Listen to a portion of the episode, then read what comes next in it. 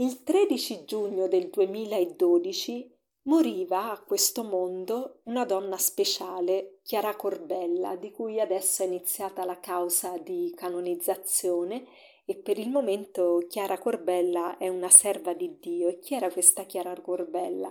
Una donna di 28 anni, giovane, che si era sposata all'età di 24 anni, aperta alla vita insieme al marito, ha concepito eh, tre figli, de, due dei quali il Signore ha permesso che tornassero al padre appena nati.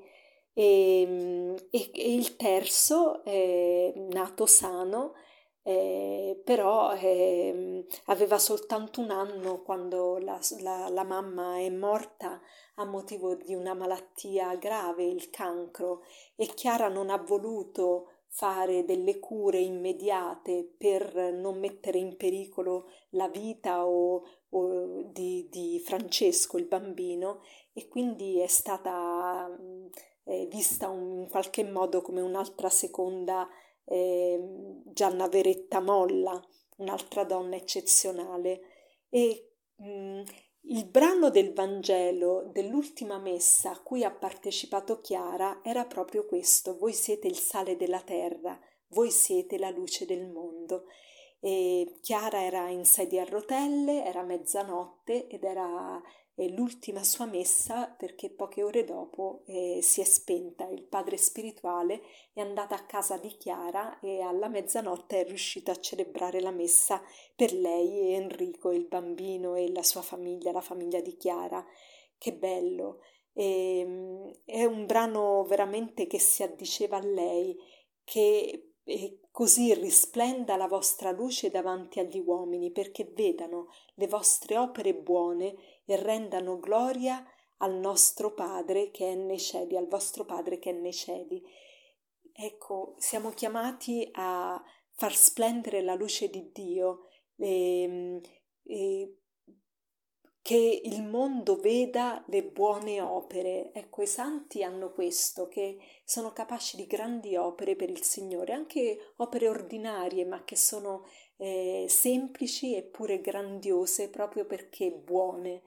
E, e, di fatto siamo tutti chiamati a fare opere buone, siamo capaci di opere buone, tante volte possiamo scoraggiarci di, di fronte all'esperienza che facciamo dei nostri limiti e dei nostri peccati, ma c'è una grande bontà dentro di noi perché è il Signore che può operarla e può fare grandi cose attraverso di noi. E crediamoci, crediamoci che non solo saremo, ma già lo siamo luce del mondo e con la forza di Dio possiamo esserlo sempre di più. Siamo questo sale della terra, il sale è quello che rende eh, eh, un cibo eh, non corruttibile, cioè eh, far sì che un cibo non si corrompa. Eh, quando non c'erano frigoriferi era un qualcosa di molto prezioso, anche adesso lo è ma ancora di più nel passato si vedeva questa immagine no? di un sale che preserva e in qualche modo siamo chiamati a preservare l'ambiente che ci circonda dalla corruzione, siamo chiamati a dare vita e a dare sapore alla vita degli altri. L'amicizia eh, e gli amici rendono eh, danno sapore alla nostra vita. Quindi chiediamo al Signore la grazia di farci vicini, di farci prossimi, di diventare amici della gente che ci sta accanto, che ci cammina accanto, così che la, propria, la, la loro vita possa essere più bella. Eh, quanta solitudine vediamo oggigiorno nel mondo. E il cristiano è chiamato ad essere un altro Cristo eh, per gli altri, quindi ad essere questa luce, a dare speranza e a dare vita.